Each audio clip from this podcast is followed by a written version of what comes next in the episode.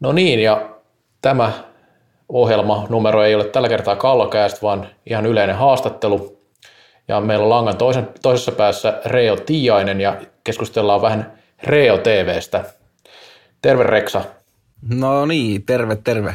Tämä Reo TV tosiaan ilmestyi tuossa 2000-luvun alkuvuosina ja oli tämmöinen niin sanottu pioneeriohjelma Salipädin saralla, niin mistä Reo TV sai alkuunsa?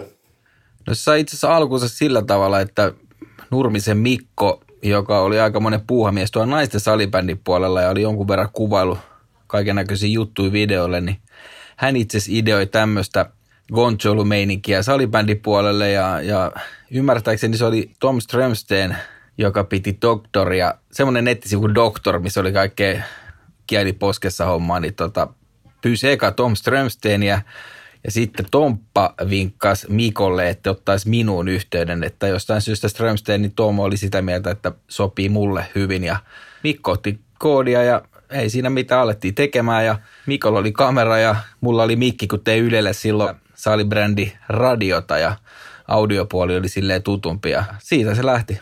Laitettiin päät yhteen ja alettiin kuvaamaan.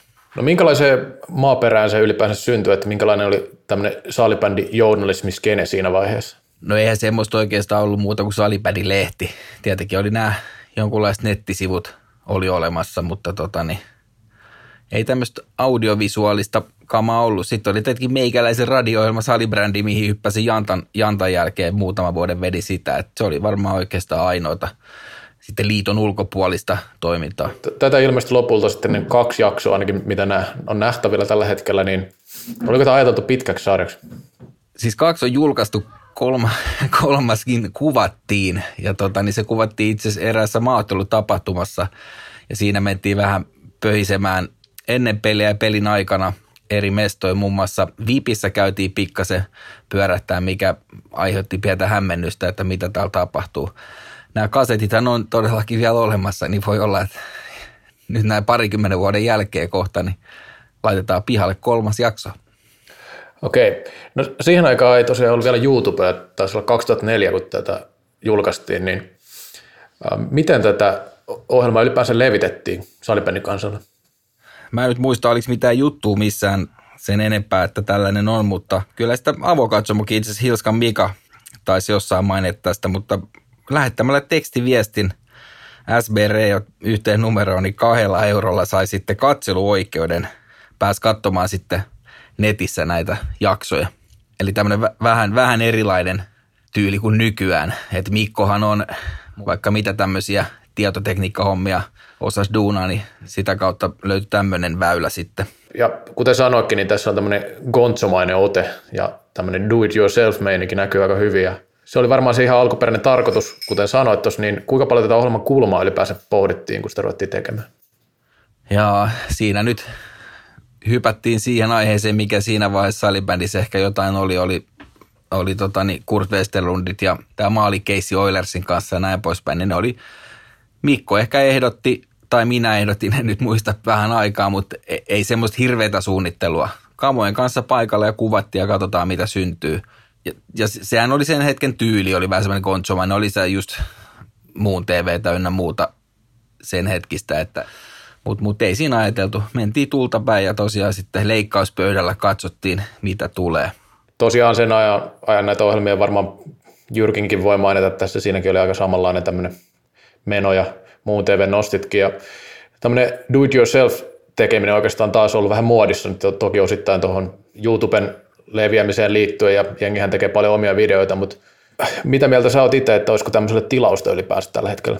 Joo, kyllä ehdottomasti. Siis mehän tehtiin sitten itse asiassa Löytjösen eli ylijohtavan kanssa tehtiin vähän saman henkistä meininkiä, että tuolla eri tiedotustilaisuuksissa vähän kieliposkessa toimintaa ei niin, niin, tota, niin vakavasti. Ja kyllä mä näkisin, salibändissä on paljon jengiä ja kuitenkin on somet ja muut hyvin hallussa, niin miksipä ei. No mitä nyt, tästä on kumminkin jonkin verran aikaa, kun tätä on julkaistu, mutta ilmeisen hyvä jäljen on jättänyt salibändi-ihmisten mieleen, jotka on silloin ollut, niin miksi sun mielestä näin on käynyt?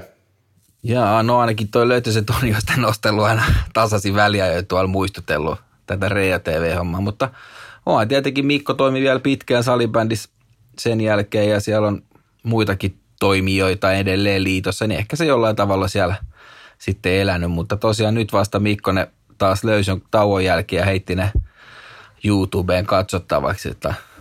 No toi tekeminen oli tuollaista, niin kuin sanoit, että mentiin ja tehtiin tyylistä, tyylistä ja siellä oli Heksi Artava ja Kurre Westerlund ja niin kuin sanoit, ja muun muassa Anneli Jäätteenmäki oli haastattelussa, niin tota, mitä tuosta jäi parhaiten mieleen itsellesi? No, ainakin se vastaanotto oli ihan hyvä, että tota, ja koitettiin siinä sitten luovia. Ja kyllä parhaiten jäi mieleen nämä tyypit, heksit ja kurret, mitkä oli todella hyvin mukana tässä. Että niin kuin, ei kukaan sano, että en halua lähteä. Ja Anna Diättemäkikin varmisti vaan, että en ole ehdolla eurovaaleissa, muuten hän ei voi tulla haastatteluun mukaan. Että oli, oli kuitenkin jonkinlainen peliura takana ja tunsi aika paljon jengiä, niin jengi lähti tosi helposti messiä hyvin. No to, tätä vähän sivuttiinkin, että miksei tällaisia videoita nyt enää tehdä, mutta miksei tämmöistä Reo TV-brändityyppistä ole syntynyt sun mielestä vaikka välineistä ja muu antaa kyllä mahdollisuuden varsinkin tämmöiselle nuoremmalle polvelle, että tehän olette löytyä sen kanssa kumminkin kokeneita konkareita.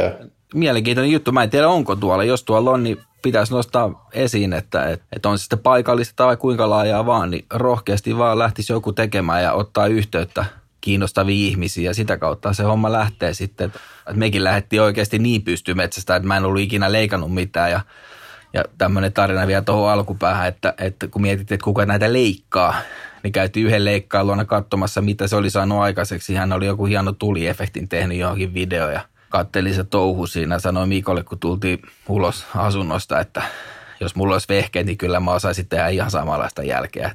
Sitten mentiin tietokonekauppaan ja Mikko kasas koneen, edittikoneen ja siitä pystyy metsästä ei muuta kuin nauhat koneelle ja leikkaamaan. Että nämä on niin kuin ihan ekoiduuneja, mitä on ikinä tehnyt. Että siinä oli harjoittelua senkin puolelta. Jos mietitään että kokonaisuutta ja sitä, että säkin olet vähän niin kuin aloittanut tuota touhua just, justiin tätä kautta, niin sinne nuorisolla, joka näitä, näistä nyt voisi innostua, niin olet päässyt kumminkin tekemään aika, aika, aika monenlaista juttua, että tällä hetkellä SM Liikan parissa teet hommia, niin minkälainen koulu tuo ylipäänsä on kokonaisuutena? tuommoinen, kun lähtee tekemään ihan alusta asti itse. Joo, no siis sehän oli kokeilemista, koska silloin ei ollut tätä nimenomaan YouTubea, mistä katsoo vinkkejä, että tekemällä oppii pohjalta siinä vaiheessa. Mä olin äänitellyt kyllä, tehnyt, tehnyt musaa niin kuin tietokoneella ja siinä on vähän se käyttöliittymä sama, mutta kuvat pitää aina valita ja näin poispäin. Ja, ja, ja, mutta hyvä koulu. Sitten tietenkin aina katteli ja tutki ja kyseli tuolla jengiltä, miten ne tekee ja näin poispäin. Ja tänä päivänä kyllä kannattaa ehdottomasti, netti on täynnä hyviä opastusvideoita, niin pääsee tosi nopeasti vauhtiin ja monen kompastuksen ja pikkukikan, kun olisi oppinut aikaisemmin, olisi nopeutunut hommat huomattavasti, mutta, mutta tota kautta sitten loput on päässyt tota lätkäliigaa nyt pari vuotta tekemään, niin, niin, niin kyllä sitä omalla tekemisellä, kun harrastuksessa tulee sitä ammattia, niin onhan se aina hieno juttu. Kyllä. No me jäädään odottelemaan tulevaisuuden Reo TVtä tästä. Kiitos haastattelusta ja ei muuta kuin hyvää viikon jatkoa. Hei, samoin näillä mennään.